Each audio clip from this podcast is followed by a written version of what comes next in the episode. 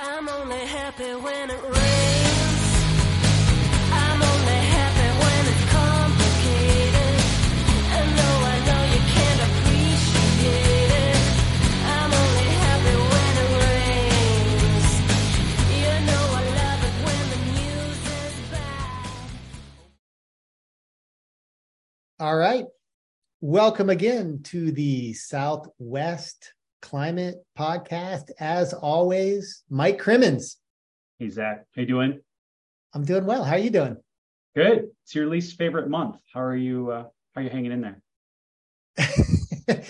you know, surprisingly, it hasn't felt that bad.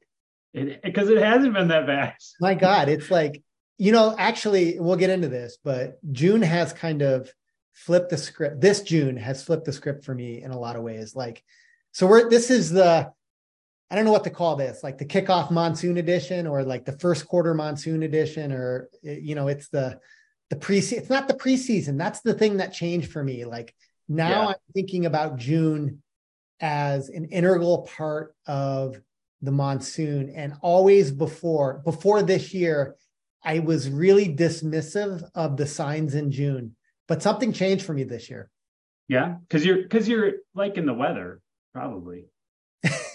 well, I think we'll get into this when we talk about the monsoon, but I think, I'll, and I may say this again, but um, I'm usually a very big skeptic of seasonal forecasts when it comes to the monsoon, but I find more credibility in them this year than I ever have in the past. And I am so with you, and and we will talk about that. Like I would have, you know, poo pooed this kind of cool June, thinking, ah, it'll, it's going to flip any day now because it can. Well, I mean, it technically will because it's third week of June. We're talking, it's going to get hot the next couple well, weeks. it is but- next week. Next Yeah. early next week, it's forecasted to be in Tucson in the you know 110, 112 range, right? Yep, yep. and it's So been hot in other places and this is part of the part of the story like texas Absolutely. mexico massive heat wave Yep, which is part of the story i think of of what we'll talk about with the monsoon. So before that spot on. Yep. um okay so a little bit about the may june recap as a as a foreground really for you know the most exciting time in the southwest uh the monsoon season which is um you know officially started. And on the near horizon when it will come is an open-ended question. It will come. When it will come is an open-ended question so then we'll we'll we'll proceed to talk a little bit about the monsoon. Uh it, it'd be worth us reviewing um, some of the dynamics and just the general character of the monsoon. And then uh, you know i want to get into mike uh, you know our pessimism or optimism about the 2023 season. Uh, and you know we didn't talk about it last time but it's worth just noting uh, the hurricane forecast which is part of the monsoon story at least for us in the latter uh, latter part of the monsoon season particularly september and then follow that up with uh, the burgeoning El Nino event and you know its trajectory. Some there's some indications that it might actually even be a strong El Nino, maybe not a super El Nino, but you know some of the some of the models do uh, point to uh, super El Nino. Uh, so maybe we'll we'll interrogate that a little bit. And obviously, all of these things are interrelated: the monsoon, the the the June and uh, the May and June conditions, the the hurricanes and and Enso are all wrapped up. So we may not do this uh, linearly, uh, but we'll get to it. How so does that? is it is it super El Nino or mega El Nino? I've never heard mega El Nino. I don't know. I mean, I just made that up. I don't know. Is super El Nino a thing? I think super El Nino is a thing. Is it? Why is it not mega? Like we we do not we we don't we don't use our prefixes very consistently in climate. No, mega would, you know, okay, so so 97, 98, the 80, what was it, 85, 86? And the what was the one in the 2000s? The Godzilla. Oh, Godzilla El Nino. Yeah, that's true. Oh, should we start using that one again, or Well, no, see, that was that was like, it's a one timer? yeah, that was one. And that Yeah. I thought that was kind of wonky. Hokey. Yeah, Yeah, hokey. okay. Hokey's a better word. Okay. No, there is the the, the super El Ninos. Um, I believe I've seen that thrown around quite a bit these days. I've never heard. I just don't, I don't know what the rules are because you know we have mega drought, super El Nino. Can we have no- mega El Nino, super drought? it's super mega. No, there's no rules. You just get the, you know, Okay. you, you have to come up with like a really sort of catchy name and then it sticks, right? Like I thought Godzilla was pretty good. All right, I'm gonna work on this Oh. for next time. it's hokey. Okay. All right. Um, remember there was like the blob and Godzilla and they were like Oh, that's right. I, yeah, I think we had a whole podcast right? on Like that. the blob was like a, bi- big regional North Pacific Heat wave. Yeah, anomaly and and the Yep. Godzilla was El Nino was in the tropics. They were had countervailing impacts on what was happening, who who was going to win out. It was it was pretty hokey. it's science, man. All right, so it, did I miss anything in that outline? No, it's all. Let's do it.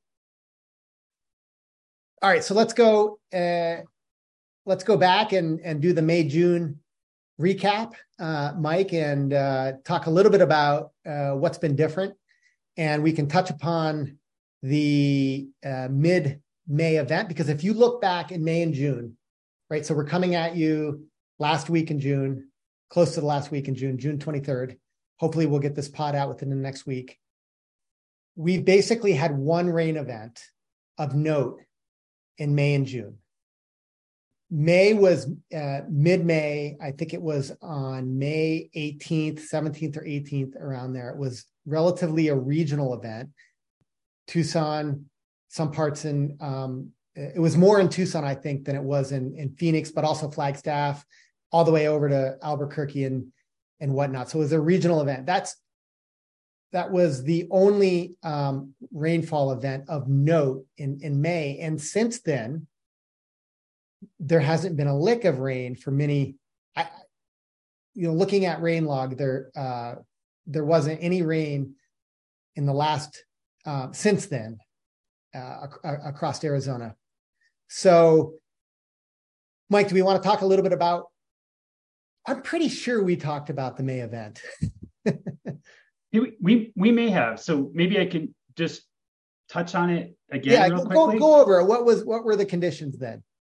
Well, we this spring just won't end across the Southwest. We've been in, in perpetual spring, waiting for that ridge to build it up from uh, the south. And I think we're just getting the taste of it coming up now. But back in in um, in May, we were seeing a real active jet stream pattern across the western U.S.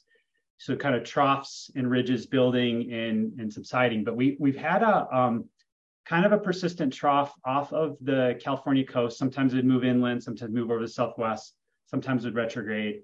And so as you go from the trough and you go towards the east, you're going to see a ridge sort of build up towards the north. And so what ended up happening in May, which was quite interesting, was that the trough deepened, the ridge got quite pronounced and built all the way up into Canada. And that was actually the beginning of the trouble for Canada with the wildfires really starting to bake under that big ridge here.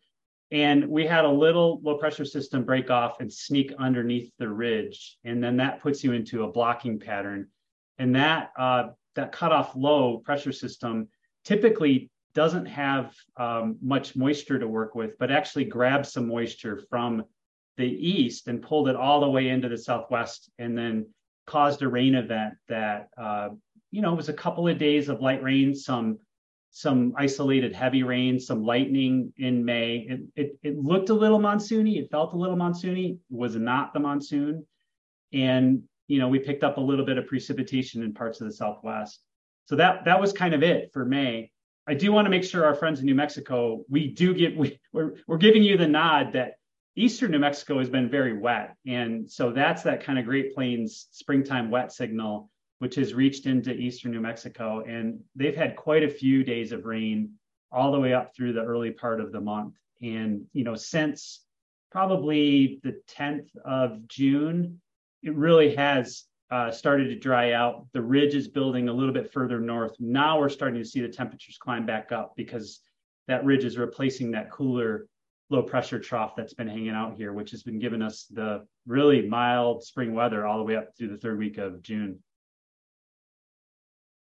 Yeah, that's right. And and that event in May, do, it doesn't happen very often, but it wasn't completely uh, unprecedented. I I, I think I, I looked at the the data for Tucson at least, and there had been a number of like nine nine years out of mm, you know 70 or so that um, whatever the data set was in which there had been like a half an inch of rain. And that's what fell at at, at the airport. And again like this isn't just i'm using tucson as sort of a, a proxy for um, other areas too. Um, obviously they they received different rainfall events but it was uh, an event that dropped rain uh, across the southwest for the reason reasons that you noted. And and yeah we were in this sort of persistent low pressure kind of pattern. And yeah that helped. One of the things that's been different uh, about this spring than in the past springs and, and part of the reason why that this june hasn't been so bad is that it's been um, it hasn't been as hot. You know we have yet to experience that massive heat wave i think it's it's it's knocking on the on the door though and i think we're going to experience it uh, next week um, Yep. but yeah so it's the the temperatures themselves regionally have been um, have been cooler than at least the last last couple years. I, I think in some areas they they've actually been slightly above average, um, but just slightly above average makes it feel cool given that the the trends that we've we've experienced you know, and the other thing, uh, yeah, so June, June has been dry, and that is actually the norm. Uh, so no rain in, in, June, and I think I I I counted like 80 of the 100, and so this is a different data set. But looking at um, NOAA data, they they had 100 and um, on the National Weather uh, Service site, they had 120 129 um, years of, of of record, and I, I think I counted eighty one of those that had in June less than a, a tenth of an inch. So. So pretty common. Uh, obviously, everybody that listens to this knows that June is is is our driest month. So um, so so nothing out of the ordinary there you know what i think is somewhat interesting mike is the we haven't talked about this in a while but the fire season has been fairly suppressed this year you know we've got like four fires burning right now i think the total number of acreage is something like 30,000 uh, which is you know we're nearing our peak in mon in, in in the fire season it typically takes a dive as soon as a, uh, the monsoon starts. Um, and so, what the monsoon will do has clear implications for our fire uh, ac- activities. You know, just 30,000 acres as of today. New Mexico is a little bit more. Off the top of my head, I think it's around 50, 60,000 acres. New Mexico on historically experiences slight, uh, slightly more uh, acres burned per year than than than Arizona does, uh, but they're they're below averages uh, as well. Most of that acreage is is is is burning or has burned in the the Wilbur fire, uh, which I think is in the Gila. So yeah, so the you know it's we had a wet winter, we had a, a wet monsoon.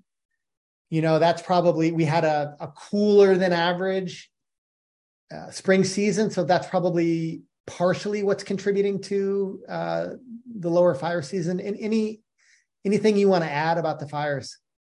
Yeah, it, you you just hit all the the the kind of the key metrics there. You know, we could have come out of last winter very wet and had a hot dry spring and could have baked out, you know, a lot more of that soil moisture and gotten ourselves into maybe a slightly more active fire season through May and early June, you know, even up to this point. But if you look at some of the metrics that firefight the firefighting community, wildland firefighting community uses across the Southwest, uh, fire management community, they use um, a, a, metric called the energy release component, mm-hmm. and that that's a that's a slowly moving metric that's trying to get at kind of the the fire risk in terms of fuels, right? So if fuels are very wet, you'll have a very low energy release component, and if fuels are very dry, it'll be very high. And so I've been kind of watching them through the season, and they were below. They crept up to slightly above sort of seasonal progression in April when we started to heat up a little bit, but a lot of them backed way off in May and then dropped significantly. We had a little bit of that moisture come in in May as well. And so across almost all the Southwest, we're below the seasonal peak of that fire metric. And so that that's kind of telling the story. So there have been some lightning starts in different parts of the Southwest, and largely the land management uh, agencies in those specific areas have been using them for what we call wildland fire use, which is just letting them burn kind of as a prescription to try to clear out some of that, that underbrush. There's been quite a bit of activity with actually trying to do prescribed burning across the Southwest because these are the right conditions to do it, where you've got just enough dryness in the air to sustain a fire, but it's not too wet on the ground that they'll they'll go out of control. It's only been kind of in the last week or so, things have really started to kind of pick up in it's gotten quite a bit drier. The heat's just on we're on the doorstep of that heat and we've had a couple of lower elevation grass fires that are that are getting carried by the wind. So I think I think the fire management community is getting a little itchier now, and um, this kind of plays into our discussion with the monsoon too. Is that if it comes in late, it actually it could be a bit busier over the next three or four weeks, um, depending on how you know all these conditions shake out. I don't think we're looking at major torching of like upper elevation forests, which are still probably pretty wet. But you know, if, there's some dead fuel or some of those grasses, I think they could carry some fires over the next couple of weeks.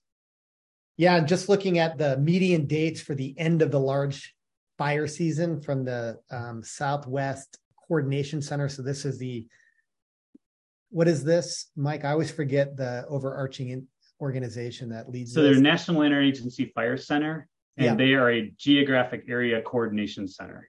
Right, and so they've got the the median dates for the end of the large fire season. Basically, east the eastern half of Arizona is um, July fifteenth, mid July, and then northwest Arizona is like July 21 ish, July 23, and then like the Yuma, sort of the southwest corner is is is August, and then uh, New Mexico is a little bit earlier, so the western half of New Mexico is more or less the, the first week of July. So, but those are those are typical, and and again, like we said before, the onset of the monsoon uh, and when it starts up and in uh, in in full is is pretty um, is uh, it's pretty determinative of when uh, the fire season will will will tamp down. So, just a little bit about just to put the the the acres burned so far in in its historical context on average arizona um, experiences about 250 acres uh, that's burned each year. Pretty high variance. You know i think uh, 2020 the year that the really dry monsoon year the one that's imprinted on my memory as like the worst case scenario um, that was the year that the the most acres have burned it. Oh no, it's it's close to the most acres. So it's it's it's it's close to 2011, uh, 2011, 2020 were above 900,000 acres. So again, we're right now like around 30,000 acres. So um, we're way below average. Of course, there's still some time, uh, and fires do burn after the the monsoon starts, but not not nearly as much. And New Mexico, you know, I said this wrong. Um, actually, Arizona historically burns more acres than than in New Mexico. So New Mexico, on average, is close to two hundred thousand. So I flipped those just to clean that up a little bit. So yeah, the fire uh, fire situation has, you know, it's good news uh, for, for the most part. And then, you know, we've talked about this before, but droughts in like a very favorable situation and there's been, really been no change in, in drought from the last time we talked about it. Um, you know, we came out of, you know, good winter, uh, following on the heels of a, of a really, you know, generational monsoon. Uh, nearly all of Arizona and most of New Mexico is is is not classified as a drought condition. We don't tend to see drought increase at this time of year just because historically it's dry. You, you know, you it's, it's hard to have drought when you don't have any rain and and uh, you know the soils are already dry to begin with. So so we wouldn't expect much uh, much movement there. Uh, anything you want to say about drought? No it's nice to not have to talk about it right yeah. now. i'll take a break. You know i thought it was worth hitting a little bit though about the kind of climate moment du jour which is the heat wave that's going on uh, in Mexico and parts of Texas, uh, because I think that plays into where we are thinking about the monsoon and the monsoon progression, uh, Mike. So have you been following this? I mean, Mexico has had record breaking temperatures for the last week, if not 10 days. And it's been in this persistently, this heat dome that people have been talking about, you know, and that's, that's also been in Texas for the most part, uh, Southern, Eastern Texas, uh, and much of Texas. Anything you want to talk about there? Like what's maybe driving that? This is the position of the ridge, obviously, but any, any sort of um, nuance there like why has it been so persistent why why why there this this this year and not in past years yeah i i don't know i've been trying to so i think you and i both we look south this time of the year because we're we're trying to look for the progression of that subtropical ridge to move north and it starts in mexico and it starts to then kind of march north. You know we're at the uh, we had solstice just two days ago. That sun angle increasing starts to heat up and we start to see the whole mid latitude circulation pattern relax a little bit. Jet stream will pull north and kind of yield to this building ridge. It's just been all kinked up right now. So we've got this kind of troughiness in these low pressure systems right at the mid latitudes that are that are really i think um, working against that progression of that ridge so it is the monsoon ridge stuck over uh, Mexico right now, and it's just kind of getting cranked down and increasing that subsidence and really baking those temperatures. Why is it doing at that point? I, I don't know. I think that the attribution is going to have to get sorted out a little bit. I think El Nino is actually flexing right now. So we were talking about this before the podcast. It has come on quite strong and has exerted itself in the atmosphere across the Eastern Pacific. And it could be uh, part of the reason that we're seeing this delay in the progression north. It's it's retarding the development of the monsoon rains in Mexico, which would lead to some of that cooling. And it's they're just stuck. They're stuck under that heat dome, like you said. And some of the um, the temperatures I heard forecasts were, you know, were astronomical. They were like 115 to 120 I mean, I guess we've seen it in Arizona, but we don't want anybody else to see it.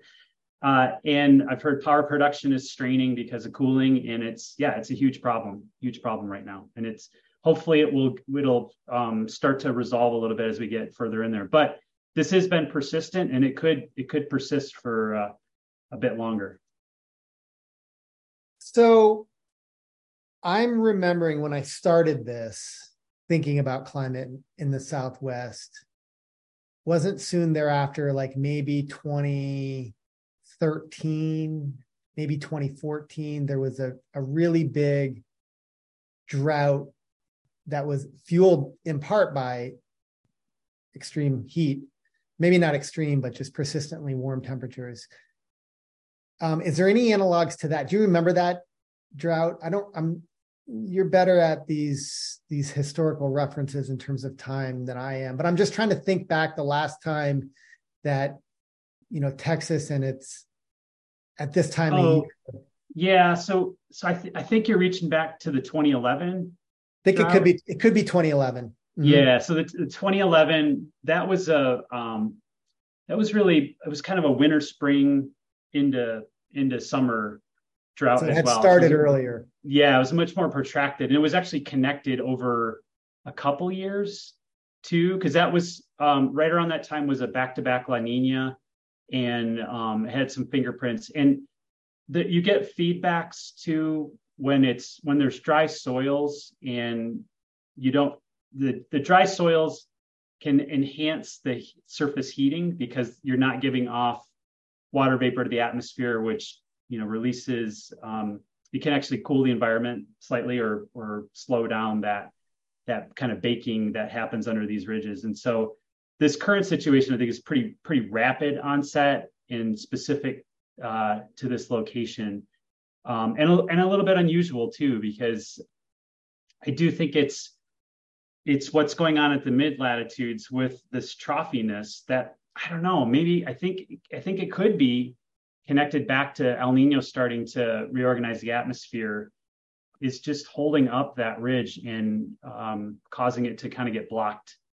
And if you look at the forecast of the next couple of weeks, it does appear to strengthen a bit and then finally um, start to move north. And as you're going to talk about in a little bit here, Zack, one of the things that can sort of mix this up a little bit is uh, hurricanes and tropical storms forming off the coast of southern Mexico. That that can start to really get in there and shake things up a little bit. Mm.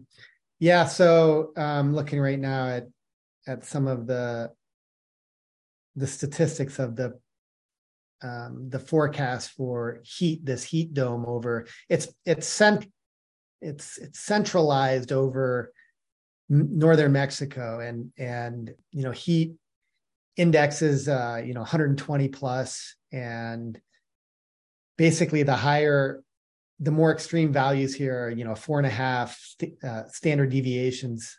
Um, so really extreme situation um, playing out there. So much heat impacts likely like you mentioned the electricity and uh, among other things. Um, right just going back though to the persistence of it and you said you mentioned the blocking. Is, is this a like thinking about it in terms of just the the natural progression of these ridges and troughs like is this a time in which um, blocking happens more frequently or or is this just vi- the vagaries of weather like this this just happens sometimes? Yeah I, I i we've talked about this before and i wish i could kind of remember what i had said make sure it's consistent i i think um it it is not as common right so the what we what we should see um is like i talked about earlier is the normal climatological progression should be the expansion uh, of the subtropical highs and they sort of take over and move north in our summer season, right? And so the the jet stream and the waviness and the troughiness should start to retreat along the Canadian border and up into Canada, and then we then we are under kind of the doldrums of these high pressure systems. So it's not really blocking at that point. It's just sort of the the large scale climatological ridge over the continental U.S. and and you know at our at our lines of latitude. So it is a little weird. The pattern that we're seeing right now is again, I can't keep saying it, is that there's real strong waviness in the jet stream, and it is leading to some persistent cool temperatures in mild weather across the west. And, and it includes us. It's starting to get edged out again. It's leading to that strong ridge over Canada, which is driving those wildfires. It's, it's uh, helping to enhance that high pressure system over uh, Texas and, and, northern Mexico. And so they're all kind of related, right? And so I was just kind of clicking through the forecast, and it the forecast starts to suggest that that's going to kind of get relaxed a little bit, and the ridge does push north because it's it's fighting against all of this extra energy in sunlight in the northern hemisphere, and so those gradients really do have to kind of go to the north.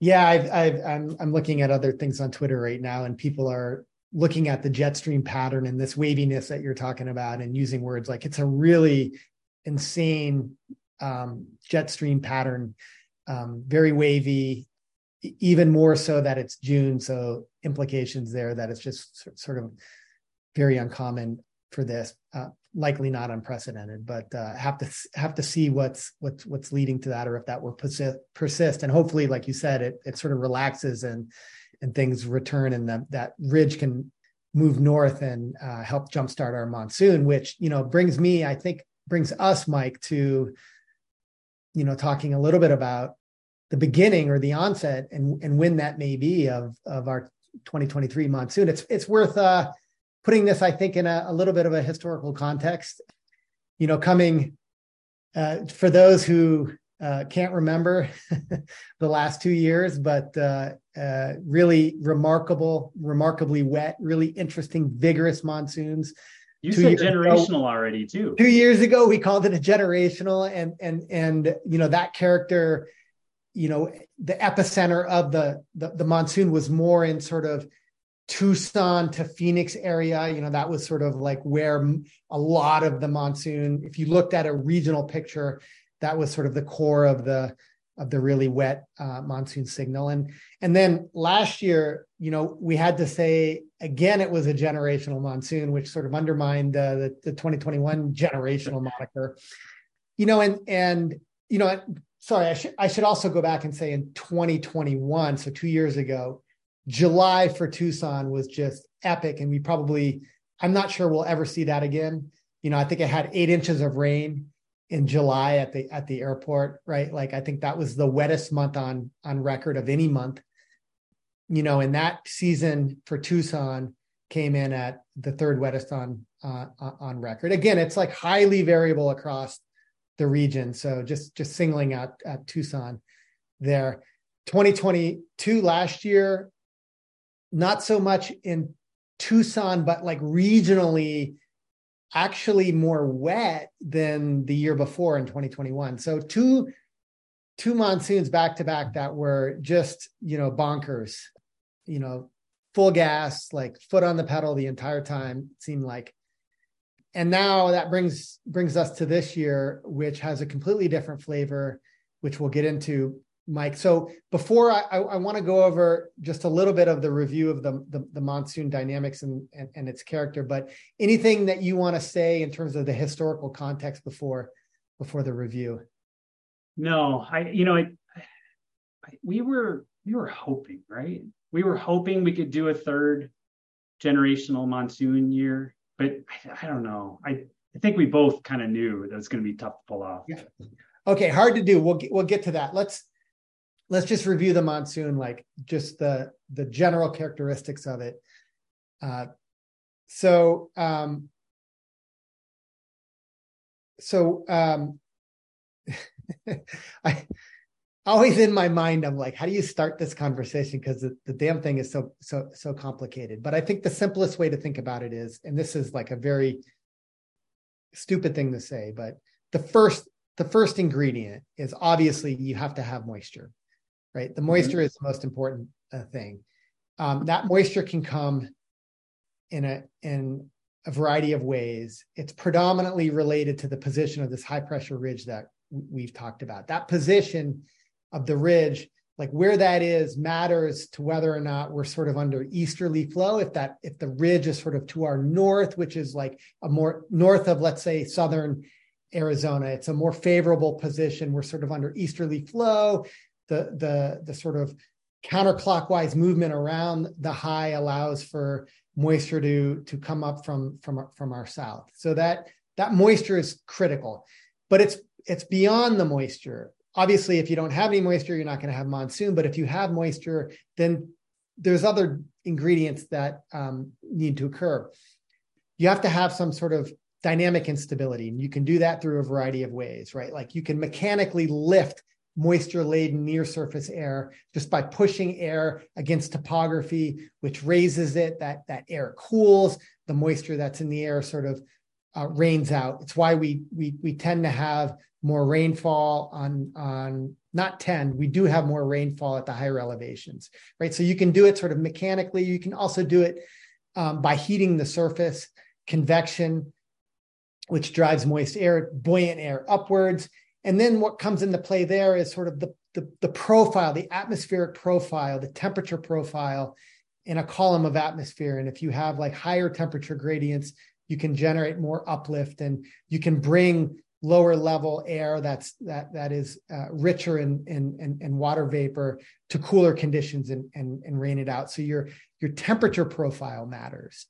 Um, and you know we've had moisture around and we have had a lot of rain on the on, on the peaks at the high elevations and none in the valleys and so in order to have this widespread rain we kind of actually have to have wind profiles that blow the the the the storms off the peaks and into the valleys and sort of generate the dynamics uh, necessary for more widespread spread precipitation. So you've got you've got moisture, you've got atmospheric instability, you've got wind. All of these things sort of matter. The position of the ridge um, sort of controls those, uh, at least the moisture, and all those things are s- sort of in in in play. And um, you know, and again, in terms of the the sort of regional organizing features. Not only is it wind um, that helps blow the storms off the uh, higher elevations, but you can have these westerly winds or westerly waves that come in um, that create that dynamic instability. You can have these large, complex convective storms that sort of generate their own weather, these mesoscale convective systems, as they're called. You can have these Gulf surges that like help push moist laden air up the co- uh, up the um, Baja, you know, Gulf of California into the region and, and really dr- drive up the the moisture and precipitable water. So all of those things are sort of in play and um, really creates a um, dynamic season, a season that has high spatial variability, uh, a season that even when you have moisture around, the dynamics are such that there's inherent breaks. So if you get rain one day, it's really hard to generate multiple days of rain in a row because you get cloud cover that then suppresses, cools the that the temperature and and sort of slows down convection. So it's a it's a system that um, defies, I think, a bit of long scale prediction, and it defies a a, a bit of uh, of our expectations here and there. That's what I would say, Mike. Anything you want to add to that general picture? That was good, Zack. Nice, nicely done. The um, I and I, you were just driving. The whole point was to say that the the forecasting is hard, and I think you're spot on because you put all those those pieces together. Yeah, I I I always get myself. I do the same thing, right? I get try to simplify it, and then I then I open the box, and oh my god, here's all the parts in the monsoon, and I try to close the box again and just try to think of first principles.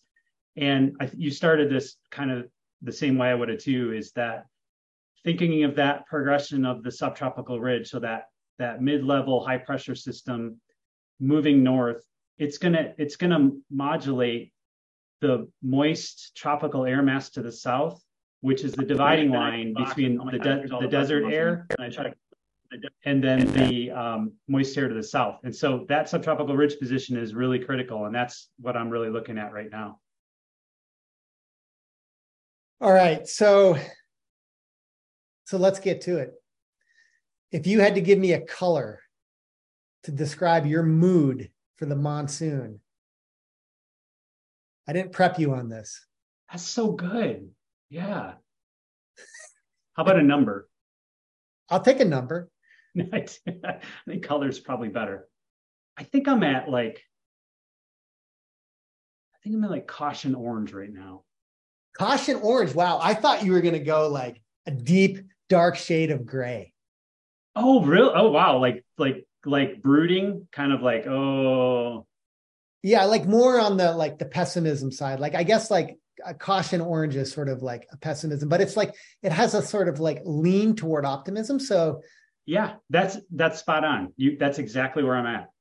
wow, I so I would not have I would not have thought that. So tell me a little bit more about that. Because I would Well, yeah, go ahead. Yeah, no, I was just going to say is that you know we were we were chatting about analogs. If if you want to kind of jump into that discussion, um, Yeah, go for it. I I think this is an interesting moment. Um, well, part of it is is that we've had really fantastic couple of monsoons and then a great winter. So our current drought situation is is not as bad as it often is in this time of year when you're really just looking for things to break uh, as far as the monsoon to the the heat to break and the moisture to come in. So I'm I'm I'm a little less like angsty about the rain coming in. I I'm excited and I want it to come in, um, but I'm but I'm also looking at past springs where we've seen a transition from uh, from neutral conditions or La Nina conditions into uh, an El Nino event, and I chose 1997 as my analog. So, do you want me to walk walk you through that analog, Yeah, Zack, and then you can walk me through yours? 97 is interesting because it was it was the onset of the super El Nino. Not mega El Nino, but Not mega. El Nino. But we let's okay, we could say super mega El Nino. I kind of like that. I, I don't know. I mean, like that. They can't retroactively. I mean, it's the most known El Nino. It's the like when it when you know the the the common the non-climate person has probably heard of the El Nino of 1997. Maybe that's maybe that's a stretch. I mean, it is for us. I mean, like we certainly we've certainly thought about it. I mean, that kicked it Um, off. Like that that year kicked it up it, in terms of like the the climate applications. yeah, field, yeah. Right. Like how It's, can it's a famous one for sure. decision making like that was the thing that the catalyst So it is kind of interesting all that I, since. I it's true. Well, I think like 82, 83 scared the crap out of everybody. Like, oh God, what's this going on? We've had El Ninos prior to that for sure, but the impacts were quite quite good. And then we had to kind of wait around to the 97, 98 one to see another set of pretty dramatic impacts. And so so yeah, it's it's actually I think kind of interesting for us to kind of at least think about because I don't I don't know what the probabilities, you know, if if we could think back and there there wasn't the forecasting application at that point, but did we know that was going to be a super mega? I'm sorry, a super El Nino uh, in June. All we know is that we had a tr- quick transition from La Nina conditions in the springtime into a pretty strong El Nino through the summertime. And and so Zack, we were talking about too. I think this is a little bit different than 2009, where the onset was a little bit later in the summer and a little bit slower. This this feels uh, well. It doesn't feel. We're observing that the that the El Nino flexing right now is actually showing up in the atmosphere, and that was the same thing that happened in spring of of '97. Right. So just to um, go back to the the 2009. So 2009 was another year in which there was sort of a protracted La Nina um, that with a quick, relatively quick transition into El Nino, something like what we're what we've experienced over the last couple months. So we had a, a, a triple dip La Nina, and now, and we'll talk about this in a minute, but um, you know now we're in full El Nino, and it, it remains to be seen what what strength it'll ultimately arrive at. But but El Nino is here, and it's it's it's likely going to persist through the winter, uh, least Yeah. the of the winter. Right, and, and I mean, there it, it, the chance is not. uh, the- Again, the forecasting is really hard on the strength of that, but CPC actually does put some some numbers on it, and I think there's there's over a fifty percent chance of the current event achieving a, a greater than two uh, degree sea surface temperature anomaly by the fall and into the early winter, which would put it in a strong category. Yep. Um, but right now, as Zack had said earlier, it's still the most likely outcome is a moderate. So we don't we don't know. We don't know if it's going to turn into a 97, 98. All we know is that the pattern right now is is similar in the spring to 97. What we saw in the atmosphere in 1997 in the spring was very similar. It was coolish, it was wettish, it was there was a trough that kind of hung out in the mid latitudes, and uh, through June and into July, the onset of the monsoon was slow. Uh, the monsoon ridge had trouble progressing north, and there was a trough over the western U.S., and that led to very dry conditions across all of the Southwest, uh, except for eastern New Mexico in that uh, July 97 period. But by the time you got into August, uh, that low had retreated off to the west coast, and the ridge was able to build back, build up north into the western, and so the activity uh, and the moisture started to pick up in early August, and then in September, uh, Hurricane Nora actually moved its way up through the southwest and caused quite a bit of flooding and damage to uh, air, parts of Arizona. Yeah, so I you had mentioned that before, and I looked at 97, the monsoon season for Tucson, Phoenix, Flagstaff, Albuquerque, and uh, Las Cruces. And yeah, you're right. The monsoon comes on um, really at the end of July.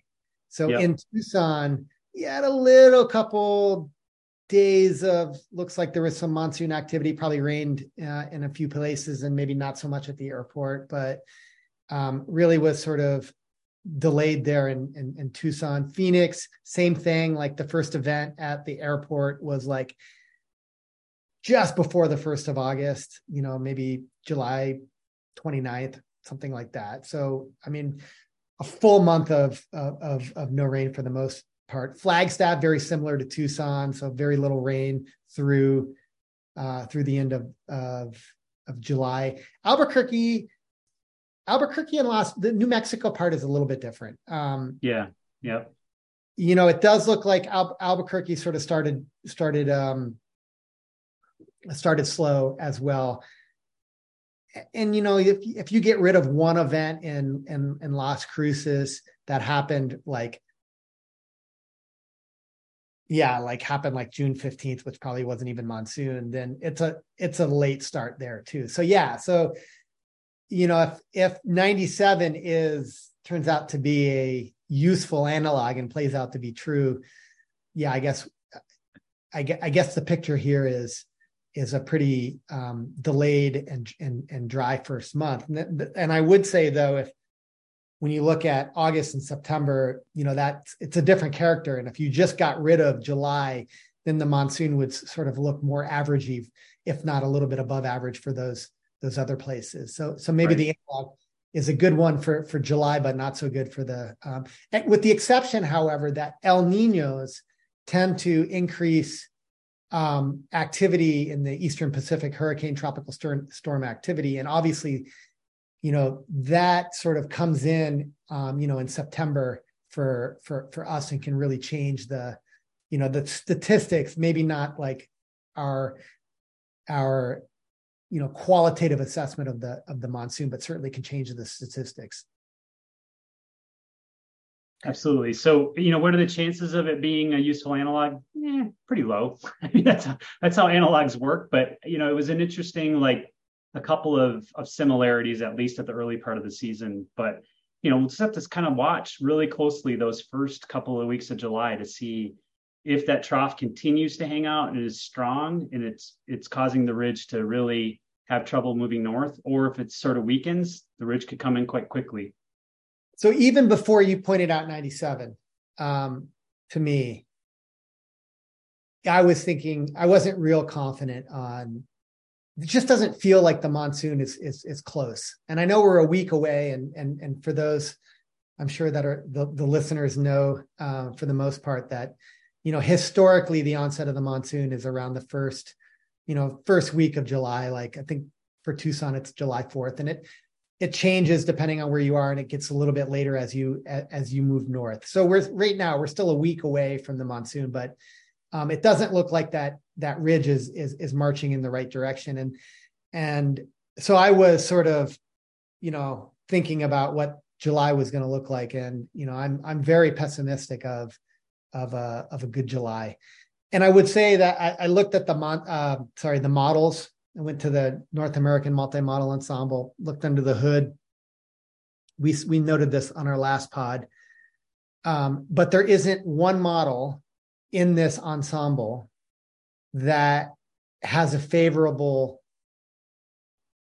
precipitation pattern for the monsoon in July. So I'm looking at the one month lead for July. Every single one of them shows a below average sort of precipitation signal. And again, like it with like a really pronounced dry signal at the core of the monsoon in Mexico. So yeah, that that's the the kind of the troubling part for me is the um, the forecast for dry conditions extends all the way into the heart of the monsoon uh, down in Mexico, and there's just there's no good easy way for us to get to have it be better than it is there. No, um, you know, if you look out at the at the August, so the two month lead time, uh, which again, like I preface this in the beginning by stating I'm a seasonal climate skeptic, and I am a I'm definitely a skeptic of what I'm about to say with the two month lead time. Um, but the the point I would make is that there is more variance in the models for the August, which I look for because it's a it's a it's a glimmer of hope. Um, I, I think I, I I tend to lend a little bit more credence to the models in in in aggregate when they're all saying something similar as they are in July. August is is is again like by and large a a sort of dry signal, but there is some variance there. One of the models, the NCAR model, has a, a, a slight uh, wet signal for southern Arizona. You know the um, the CFS version two, the NCEP model, the, the, the operational model is sort of um, not leaning one way or the other, you know, um, and a Canadian model is not leaning one way. So anyway, there's there's some variance there, which which leads me to give less confidence in, in the models. But I, you know, I, I want to go back and just say that like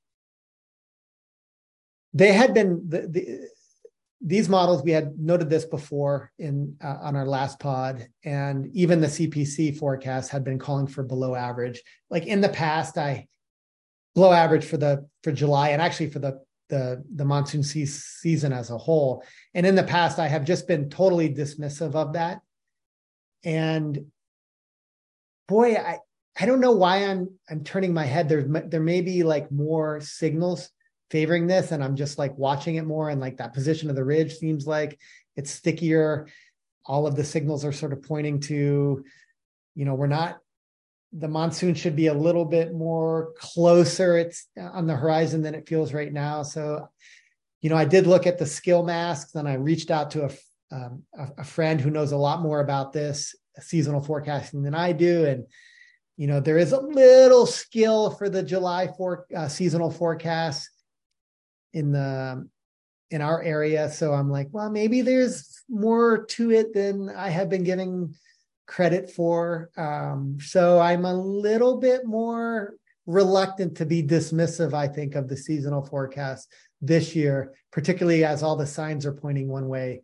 Um, and so maybe that's a, a, a, new a new position for me going forward. I'll have to sort of reconcile that because I am deeply a, cli- a seasonal climate skeptic when it comes to the monsoon. Well, I I'm only I feel like that we're we're hanging on El Nino's signal right now. Like we don't have that every year, and the fact that this is, you know, a bit, it's certainly leaning a bit stronger than it normally is this time of the year, and this kind of progression, and the past correlations, and the research, all suggest that this that this is um, what you would expect at this point. So I don't think we're. I, I think that the models are picking up on what we understand about how the system is a little bit tweaked right now. But we also know in the research and in the historical analogs that it that signal doesn't really extend into August. So that's where um, I'm still kind of holding out hope that this could just be a late start, and then we we carry on with. I don't know if we'll be able to race to above average totals, but maybe we can eke out an average by having some catch up in in August. And as you mentioned too, the East Pacific uh, tropical storm system, having an you know having an enhanced signal and more storms roaming around loads the dice a little bit more for the Southwest. So that that I those are all kind of positive. Okay, a lot of things there. Come back to the forecast in a minute, uh, the the hurricane forecast, and I also want to come back to your forecast. But let me just ask. So currently, ENSO is in it's right at its its El Nino threshold. So it's an El Nino at the moment. The expectation um, is that it will persist at a high probability at 90% or, or greater through the October, November, December um, season. You know, that it only slightly declines thereafter. So by January, February, March, it's like at a 75% chance of it being an El Nino. So, okay, so we've got an El Nino. Um, the question is like, what sort of will it, what strength will it become? There's a whole bunch of different model versions of this. They put together, you know, statistical ensemble forecasts as well as looking at like the dynamical models and and and and and what they're they're forecasting. So when you look at all of those together, you know, NOAA describes the odds of it becoming a strong event uh, are pretty good at slightly above 50%. So 56% for it becoming a strong event. And it's like a real high probability that it will be a moderate event, um, uh, greater than an 84% chance of it being a moderate event. And then if you look into the models, you know, there's some, the super El Nino, if you will, you know, would, would, you might start calling it that when it exceeds like, when it gets close to temperature anomalies in a certain region in the tropical Pacific Ocean being around, you know, two uh, degrees Celsius above average. You know, and there are some models that like, you know, reach there. I think the expectation is that be it's possible, but probably won't won't crest um, at that at that level. But the question for you, Mike, is let's say, does it matter if we're will we would we be able to see a difference in a moderate event versus let's say we're knocking we're knocking really hard at at like a, a super El Nino or not really? That's a good question. Mm, it okay. So first off, across the Southwest, the the and the El Nino signal is strongest across the southern halves of Arizona and New Mexico, and that's during the winter season, right? So that's kind of like you got to bracket it all the way to that to even start to look for some kind of meaningful historical impacts. And as we've probably ad nauseum over the last decade talked about, the El Nino side of the coin can give us can give us different outcomes. 2015, 2016, we were pretty excited about the the Godzilla El Nino, and it it threw us a curveball, and it actually ended up becoming largely a below average winter season for much of the Southwest. Uh, but we've had other moderate, like a moderate El Nino of. So this is interesting. You're kind of analog, Zack, of 2009. Uh, that summer we were transitioning in. If you remember, this is remember we started the FEMA project right about that time. Uh, 2009 December, very wet, flooding across Arizona, record snow in um, at that point, anyways, in Flagstaff. Uh, there was some record rain in a couple of events in in January across parts of it. So it was a real short, punchy El Nino event that brought uh, quite a bit of precip in December, January, February for for, for Arizona, for parts of Arizona. So it's like El Ninos are useful, I think, because they do enhance the East Pacific subtrop East Pacific tropical storm season. So that's something for us to kind of like pay attention to this fall. That would even extend in October. It can enhance the storm check pretty early in the season. Could drop south, could give us some wetter conditions. Usually the peak impacts are in January, February, March down here if the event is kind of extending. And then we're kind of usually out of the action by by the end of that period. So I mean that's that's kind of where I'm at on all this. Yeah. Is there any connection between the strength of the El Nino and like the, the position of the subtropical high or the strength of the subtropical high? Or is this just is it is is the position more dominated by like you know what is i mean i know that this is a hard question it's figuring out like what is actually controlling the, the wobble on that that yeah it's actually well I, th- I think you meant the subtropical jet right? Because we no, are you talking about the high in the summer or the jet in the winter? No i'm sorry i i'm talking about the position like our four corners high.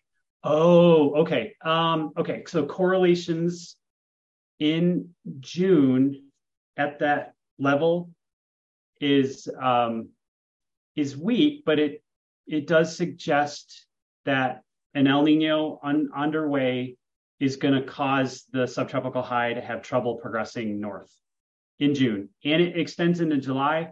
But by the time you get to August, that correlation actually goes away. Okay, that's where I was going. Yeah. Yep.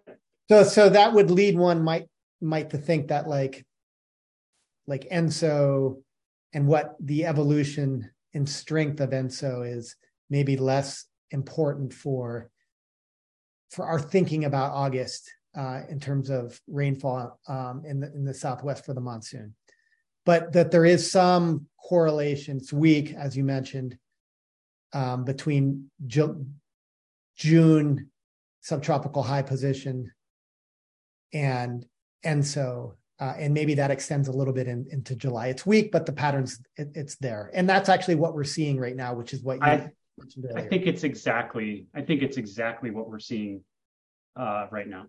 Okay. Yeah, and it, and it, and this is this is research. This is you know Chris Castro's work from quite a while ago. It's it's been in other numerous other papers too that it the signal is strongest for the Southwest in the monsoon at the beginning and it usually washes out by August. And then the other side is, is that you do get that enhanced tropical storm risk in September. Yeah. And so just on those forecasts, so usually the signal is El Nino suppress hurricane activity in the Atlantic basin and they slightly enhance hurricane activity in the Pacific basin part of the reason they suppress it and enhance it has to do with like wind shear.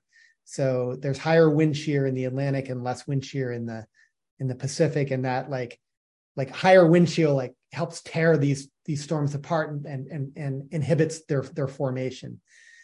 Um, the the other driving force of of course is sea surface temperatures, and he, there's a, a little bit maybe of a of a nuance to to this year that we didn't have you know 97 98 although I, d- I don't i don't know because um, i haven't looked at the sea surface temperature patterns but there is widespread heat like if you look at and there's been some insane figures floating around of of just the average atlantic te- uh, sea surface temperature.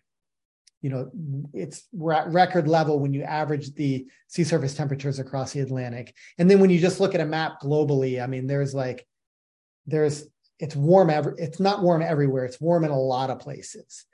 And so i'm wondering i don't know if you have any thoughts on how that might might might play a role because on the one hand for for the atlantic you know you've got this wind shear that's suppressing but you've got higher um, sea surface temperatures, with which is enhancing. And I guess the, the converse is the El Nino's um, suppressing wind shear, but and the the higher sea surface temperatures are probably leading. Both of those are sort of playing into a, you know, a, an enhanced uh, Pacific Ocean uh, tropical storm activity. And and just to give people the the forecasts in the in the Pacific, the forecasts by NOAA are for you know above average uh, activity. So the average named storms, you know, over the 1991 to 2020 period are, are 15. The number of those that are that are hurricanes are eight, and then of those eight hurricanes, four reach a, a major hurricane strength. So that's the average. The forecast is NOAA's forecast is between 14 and 20 name storms, seven and 11 hurricanes, and four to eight major hurricanes. So all of those um, metrics are are tilting toward above average activity. I should also note that the Mexico National Meteorological Service also does their forecasts, uh, and they're slightly higher uh, than NOAA. So by by by a couple storms, so 16 to 22 named storms versus NOAA's 14 to 20. So that's busy. That is really busy. Busy. Um, you know, I would also say that you know 1992 had 27 named storms in the East Pacific. And on the flip side, 2010 had eight. So it goes yeah. it goes both ways. So um and you know all that does for us is later on in the year, so September, October, when these storms that um, sort of form to our south as they migrate north, right? They then become under the westerly flow and they can recurve back into our area. Um, yep. So, so that's why we tend to get, you know, uh, storms in remnant tropical storms that can affect, you know, September and, and October um, precipitation here in the Southwest because they they actually become entrained in the westerly flow and move into our our region. It's also an interesting way to get precip in this crappy pattern that we might be stuck in into July. Because what you just described, Zack, would be that kind of that trough hanging off the west coast of California, and our ridge isn't quite built north, but we're still in southwesterly flow. That's that's still an open door to take any early season tropical storms that form off the coast of Mexico and drag them up here, right? So under a really mature monsoon ridge, you're to shunt you're to shunt all of those um, storms out into the Pacific. But if we're hanging out in the springtime pattern, you can actually drag them up into Arizona in June and July, and we've we've seen that in in previous kind of kickoffs to monsoon seasons. All right, so what's your prediction? Give me your monsoon prediction. Oh, well, are you talking the whole season? Well, you know, break it down for me. I, I want to know your whole season, but if you if you yeah. want the, the the breakdown, I'll take that. So Arizona and Western New Mexico are going to be below average for July. I just don't see any way around that. Eastern New Mexico's Great Plainsy spring um, precip, uh, so they may actually be a little bit wetter because we're out of that. by August, I expect the monsoon ridge to start to build a little bit north and maybe even just kind of flatten out and that we're we're finally into the moisture and then we maybe we're even interacting with some tropical disturbances that are actually coming up. What we need to have happen by August is to have at least have the ridge far enough north that we can get some easterly waves to to not be so far south that they're going through northern Mexico, but that they're actually high enough north that we can start to benefit from that. Otherwise, we're going to be we're going to be stuck in kind of bursts and breaks of afternoon thunderstorms. They may get stuck on mountains.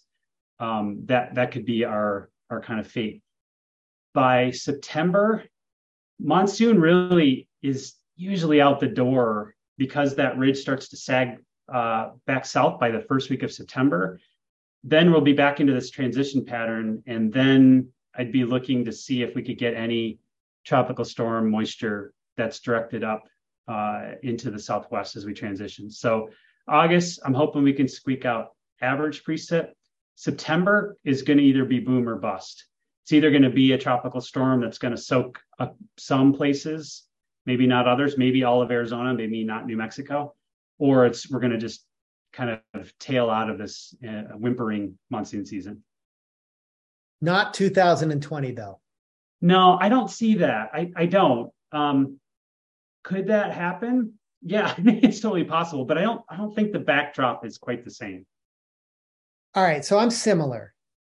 I think by and large we're going to come in at, you know, a pretty bad monsoon. Like I think it's it's going to try to it's going to it's going to be behind the eight ball the entire year because it's going to be a, a, a, delayed start. I think I think July is going to be bad, uh, below average, a lot below average uh, across the entire monsoon region. I'm going to like discard eastern New Mexico and just think about the monsoon, the more monsoon climate of of uh, western New Mexico and, and Arizona.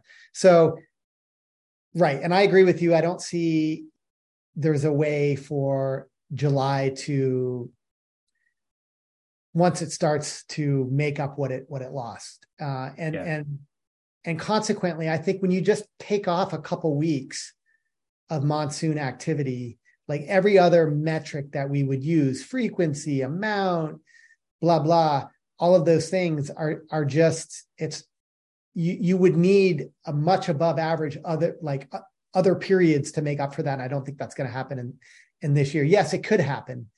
So I think we're going to come in like if I had to put numbers on, let's say Tucson, for example, I think it's going to be like more like the 60 to 70% of average, you know, and I would say that that would probably hold also for Phoenix and and and and, and Flagstaff and Albuquerque. Uh, now Las Cruces and El Paso, um, I think potentially could fare um, could fare a little bit better, and I would maybe tip the scales a little bit more more to that again, the wild card is what you mentioned, the East Pacific.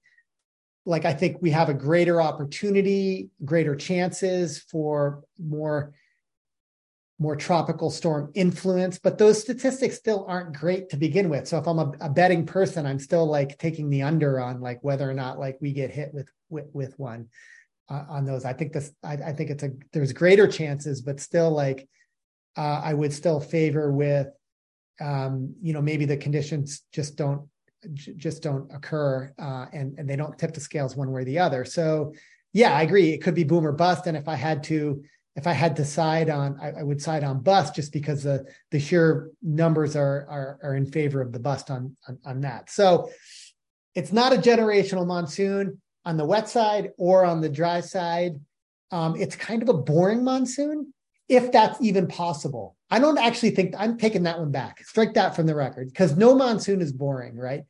Um, I, yeah, I agree. Yep. Um, but it is, you know, and there'll be periods like every single monsoon where you know there's a fantastic, you know, seven day or ten day period, and it gets us all excited and and and it'll leave us wanting because it'll be few and far between. So that's my forecast. And oh, by the way, um, we are bringing back the fantasy monsoon forecast. I don't think this pot is going to drop in time, but for all of those who have played in the two years past and that uh, are playing this year, kudos. Like we're excited to experience and and and revel in the monsoon with you. So so thanks for that. Uh, but those are that's my my that, that's my um I just gave you my July forecast and my seasonal forecast, and that's what I'll have in the in the monsoon fantasy forecast. So I'm sticking with my my uh my handle, which is make it rain. Mike, are you still the same? What's your handle? Dew point 54. Dew point. That's a good one, man. That's really good. One. Actually, I want a vanity plate in Arizona that's dew point 54. I've, I've actually looked into it. So that's classic. Damn. I'm excited for you. I'm bummed. It makes me my, my name isn't nearly as creative. Um, all right. What else? Anything? Final parting shots? No, I mean, I, we had a we had a pretty pretty upbeat conversation about a potentially bad monsoon. So good good on us, right? Well, we'll see. Uh, you know, we you should always start optimistically, right? Yeah, yeah. Even in 2022, I think we started. We were probably so high then on at the beginning that that's why the letdown was so dramatic and like. I still remember you with the quote like, I, I think you slacked it to me. I'm going to run down I 10 naked screaming. I that was a rough. Get one more dry rough. day. Do you remember? I mean, it was like I mean, we could we should have a whole podcast just like commiserating on, or just nostalgia about how bad 2020 was. Like COVID and that, and everything's on fire, and it was just yeah. I I was I was at the breaking point for sure, but um, but yeah, we've had some some beautiful beautiful rain across the southwest since then. So um, I'm hoping you know I, I don't think it'll be cataclys- cataclysmic, but I think some places are going to be dry this summer, and that'll that'll cause some problems and it'll, it'll cause some hurt. But um, hopefully, we can pick something up in August and September, and then move into another like maybe get another wet winter. That could that could be really good for the Southwest. All right. Well, as always, thanks everybody for tuning in. Thanks to Stacy Reese for um, for producing this, and our longtime colleague Ben McMahon for producing all of those in the past. So thanks everybody. Thanks, Zack. I'm only happy when it rains.